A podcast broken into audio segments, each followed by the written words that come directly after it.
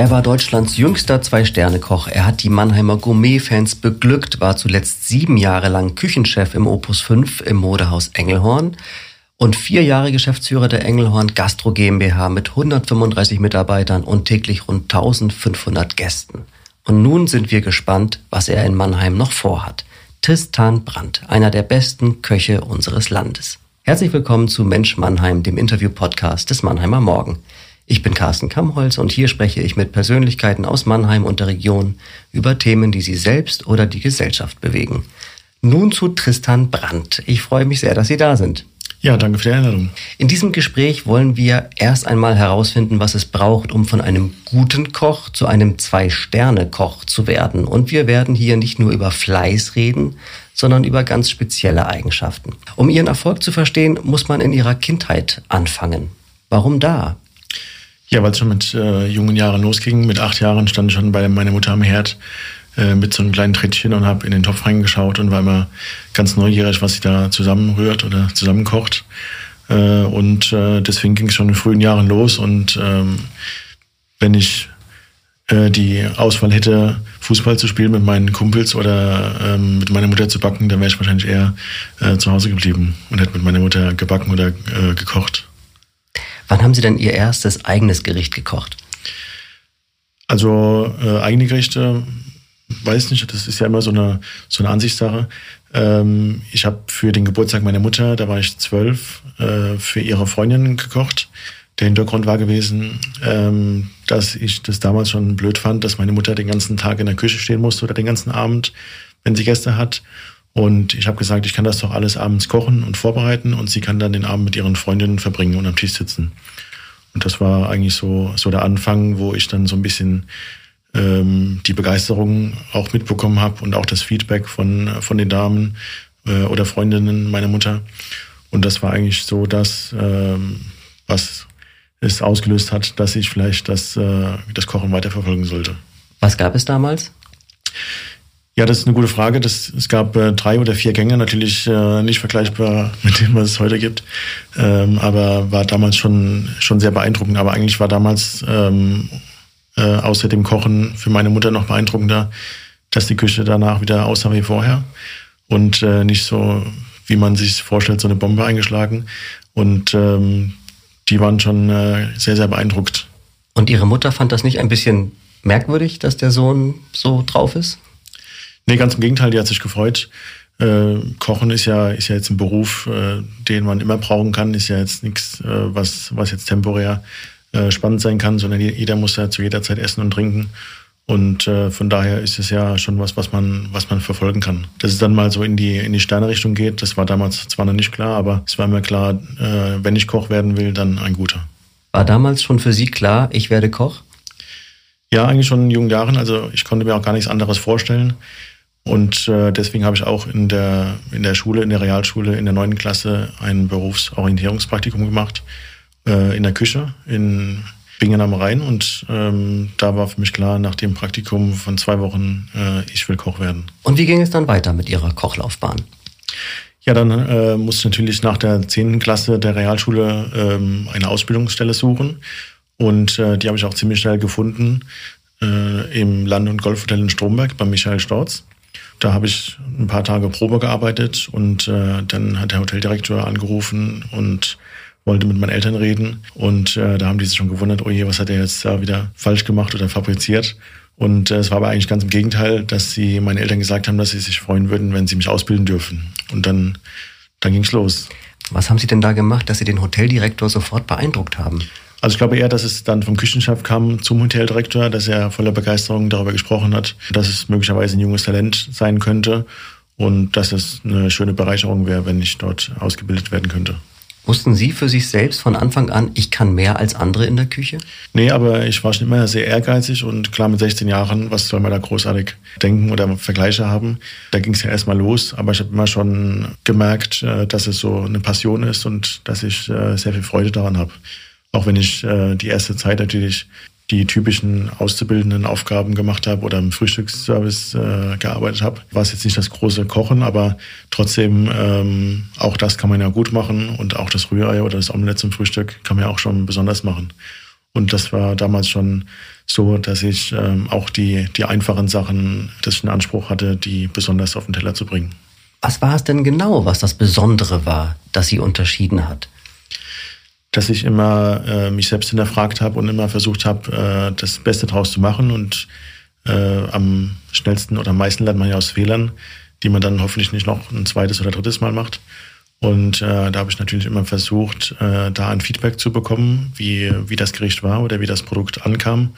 Und äh, dann mich zu hinterfragen oder so lange daran zu tüfteln, bis es, äh, bis es perfekt war.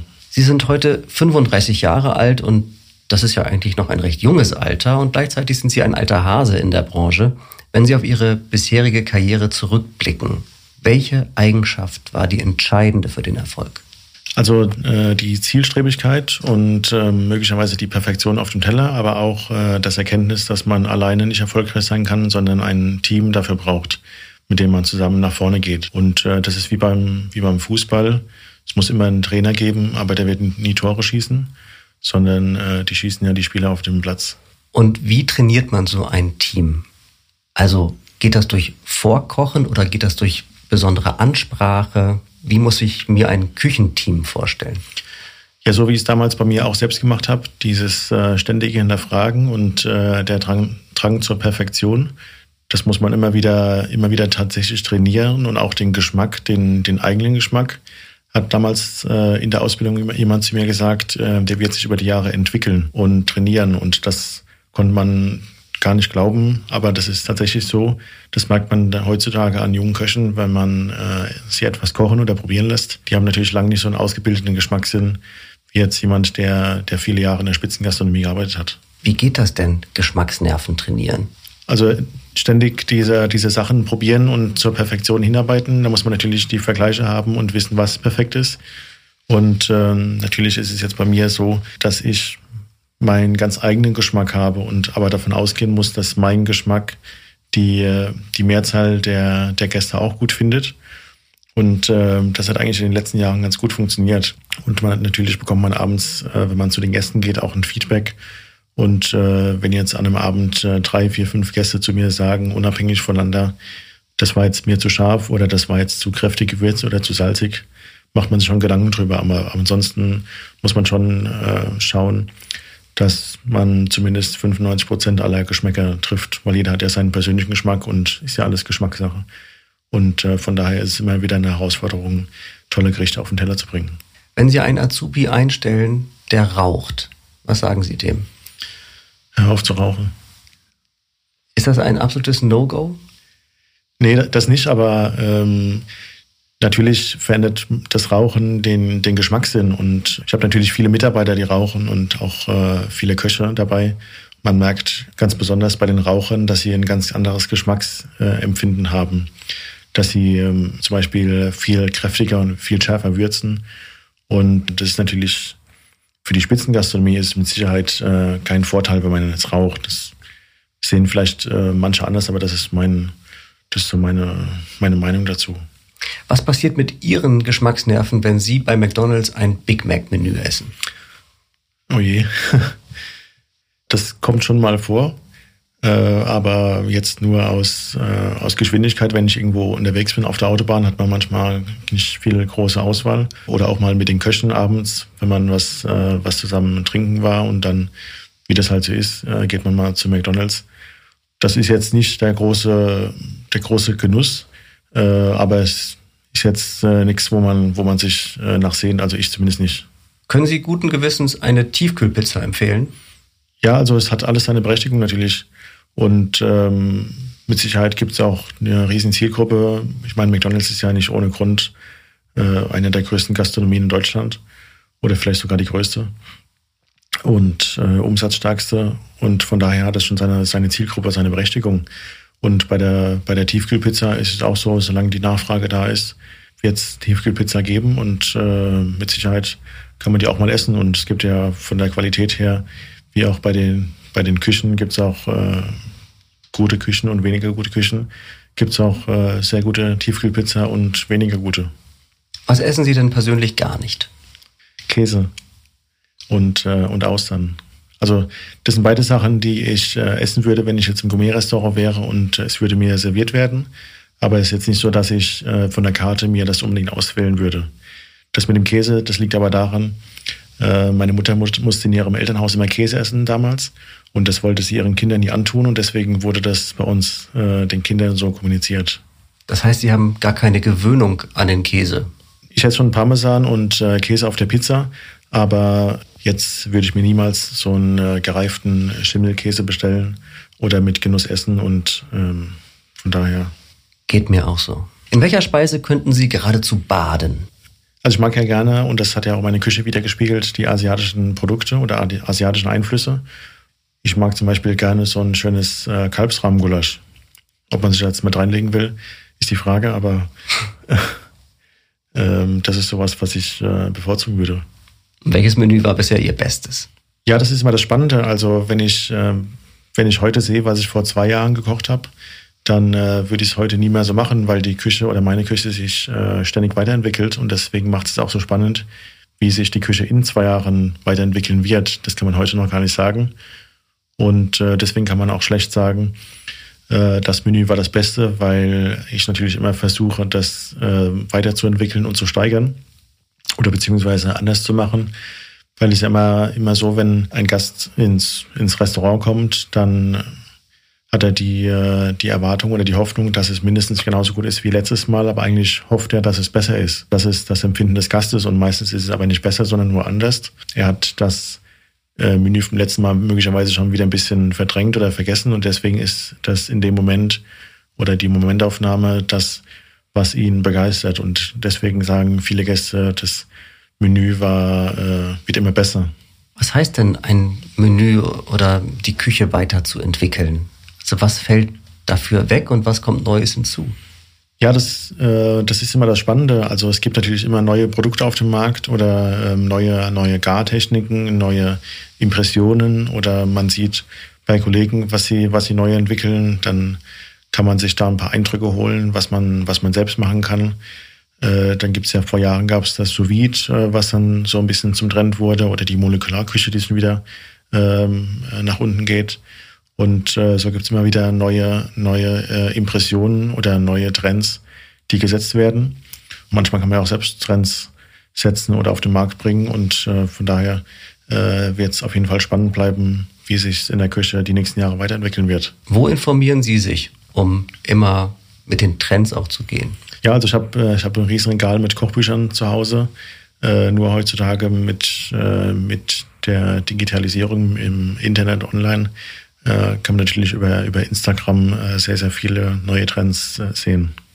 Haben Sie mal ein Menü auch richtig vergeigt? Ja, ein ganzes Menü ist jetzt vielleicht übertrieben gesagt, aber es gibt mit Sicherheit äh, Gänge oder Gerichte, die äh, nie serviert wurden, weil sie äh, nicht schlecht waren, aber äh, nicht so waren, dass ich die Hoffnung hatte, Gäste damit zu begeistern.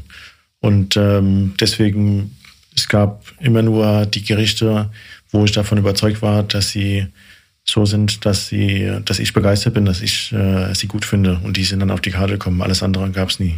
Wie teuer muss ein Restaurantessen sein, damit man sagen kann, dass es wirklich qualitativ hochwertig ist?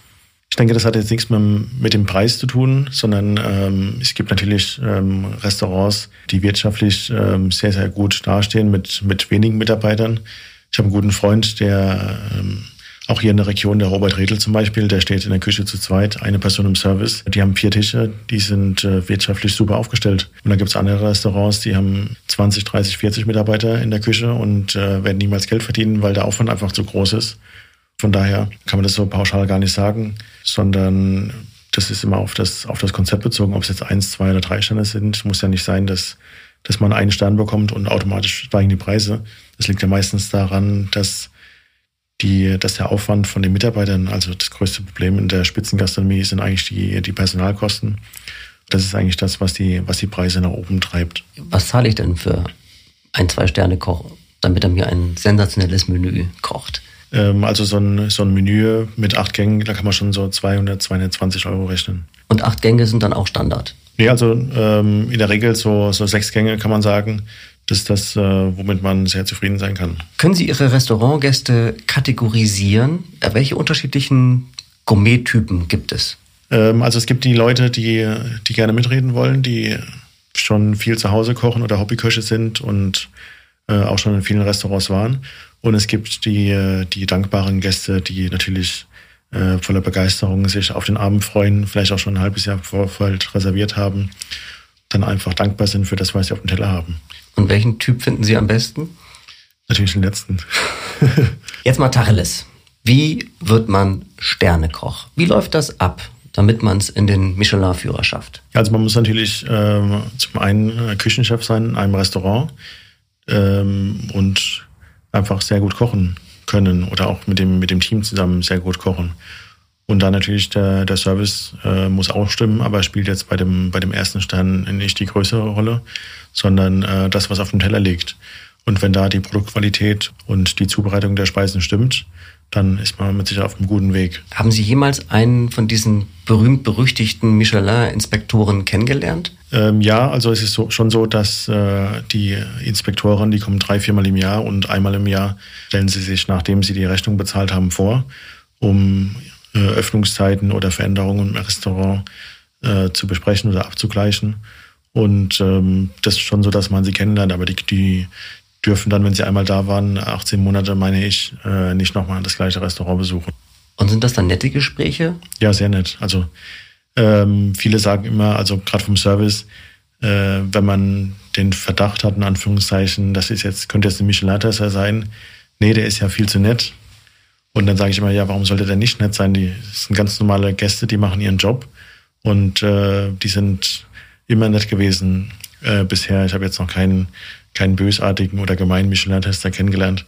Und von daher ähm, sind das äh, Menschen, die sich auch freuen, wenn sie äh, mal ein sehr gutes Menü bekommen und äh, von daher ganz normal, ganz normale Gäste sind. Zur Erklärung, ein Stern bedeutet eine Küche voller Finesse, einen Stoppwert. Zwei Sterne steht für eine Spitzenküche, einen Umwegwert. Drei Sterne eine einzigartige Küche, eine Reisewert. Wir in Mannheim wollen jetzt mal den dritten Stern. Sie auch, Herr Brandt? Ja, das wäre natürlich schon das Ziel. Also wir, wir haben ja jahrelang darauf hingearbeitet. Äh, Opus 5 als Küchenchef war ich äh, vier Jahre lang äh, mit dem zweiten Stern bewertet. Und äh, dann hat man natürlich immer Ziele. Wenn man vier Jahre lang zwei Sterne hatte, kann natürlich nur das Ziel sein, den dritten Stern zu äh, bekommen. Gut, im Opus 5 wird das jetzt nicht mehr umgesetzt. Wir in Mannheim wollen natürlich auch wissen, warum haben Sie Engelhorn verlassen? Ja gut, es kann schon sein, dass, äh, dass es dort umgesetzt wird, nur nicht äh, mit meiner Führung. Und äh, äh, Engelhorn habe ich verlassen. Ich war sieben Jahre dort gewesen, habe die Gastronomie nach und nach aufgebaut und ähm, habe dann irgendwann gemerkt, nach einer Zeit, äh, der Richard Engelhorn, mein Mentor, ist äh, im letzten Jahr leider verstorben. Und äh, dann ist irgendwann auch mal Zeit für, für eine Veränderung und für eine Weiterentwicklung. Und ähm, deswegen ähm, war es jetzt nicht so, dass ich mich großartig umorientiert habe, was jetzt, äh, was jetzt Neues gibt. Aber es war schon nach sieben Jahren, wie gesagt, an der Zeit, äh, neue Wege zu gehen. Und ich denke, äh, es war eine gute Zeit und eine sehr, sehr erfolgreiche Zeit. Und ähm, es geht an anderer Stelle auf jeden Fall weiter. Noch einmal zum Opus 5. Kann Ihr altes Team die Sterne halten? Ja, also auf jeden Fall, die habe ich jahrelang ausgebildet und äh, das Potenzial ist da und äh, der Einfluss der Mitarbeiter ähm, in die Menügestaltung war schon seit vielen Jahren da. Äh, von daher äh, wünsche ich natürlich dem Team vom Opus 5 alles Gute und viel Erfolg und äh, hoffe, dass der zweite Standort bleibt. Wie geht's jetzt weiter für Sie? Wie sehen Ihre Mannheim-Pläne aus? Ja, also ähm, jetzt mit, mit Corona in diesem Jahr ist es natürlich, natürlich immer schwierig, da große Pläne zu schmieden äh, wobei äh, Pläne schon weit fortgeschritten waren. Und ähm, es gibt verschiedene Optionen. Also ich habe ja, nachdem ich bei England weg bin, habe ich äh, zahlreiche Angebote bekommen, auch international äh, sehr, sehr viel. Und habe aber schon geplant, jetzt in der, in der Region zu bleiben und äh, gerade in Mannheim, weil mir das natürlich sehr, sehr gut gefällt. Äh, einfach von der, von der Stadt her und äh, von den Menschen her und äh, von der, von der ähm, vom Standort, also in, nach Frankreich, Luxemburg oder Stuttgart oder Frankfurt, hat man ja äh, viele, viele Zielgruppen. Dann auch die, die Wirtschaftsregion mit äh, BSF, SAP äh, ist natürlich sehr, sehr spannend und äh, von daher ist für mich Mannheim schon der, der richtige Standort. Aber es kann auch in der, in der Metropolregion sein. Also Heidelberg ist jetzt auch nicht so weit entfernt äh, mit dem aktuellen Restaurant, wo ich aktuell arbeite. Wann werden Ihre Pläne konkreter? Also ich werde jetzt erstmal dieses Jahr abwarten, bis sich das mit dem, äh, mit dem Thema Corona ein bisschen äh, eingependelt hat oder wenn sich überhaupt mal jemals einpendelt, äh, dass man überhaupt mal ein bisschen planen kann äh, und äh, wir nicht mit einem weiteren Lockdown rechnen müssen. Und äh, dann wird zum Ende des Jahres äh, wird da schon, schon mehr bekannt sein. Und dann holen Sie den dritten Stern nach Mannheim. Das ist das Ziel. Zum Finale, lieber Herr Brandt, beenden Sie bitte folgende Sätze. Wäre ich nicht Koch geworden, würde ich jetzt äh, wahrscheinlich gar nichts machen, weil Kochen meine Leidenschaft ist. Ich kann in der Küche richtig unangenehm werden, wenn wenn mich jemand versucht, äh, an der Nase rumzuführen. Also wenn jemand äh, genau weiß, wie ich es haben will und dann aber trotzdem aus Bequemlichkeit nicht macht. Ich bin neidisch auf. Neidisch bin ich auf, äh, auf niemanden, aber ähm, zumindest kann man ja den, äh, wenn man neidisch sein sollte, kann man es ja als Anreiz sehen, äh, selbst dorthin zu kommen. Also ich denke, Neid ähm, muss man sich erarbeiten. Und es gibt sicher viele Leute, die neidisch auf mich sind, aber ähm, ich wüsste jetzt niemand, auf den ich neidisch sein sollte. Lieber Tristan Brandt, ganz herzlichen Dank für diesen Besuch. Vielen Dank. Das war Mensch Mannheim, der Interview-Podcast des Mannheimer Morgen. Mein Name ist Carsten Kamholz und ich freue mich über jede Rückmeldung und Ideen für weitere Folgen. Schreibt am besten an podcast.marmo.de. Folgt uns auch auf Facebook und Instagram und vergesst nicht, uns zu abonnieren oder eine Bewertung bei Apple Podcast zu hinterlassen. Bis zum nächsten Mal in zwei Wochen bei Mensch Mannheim.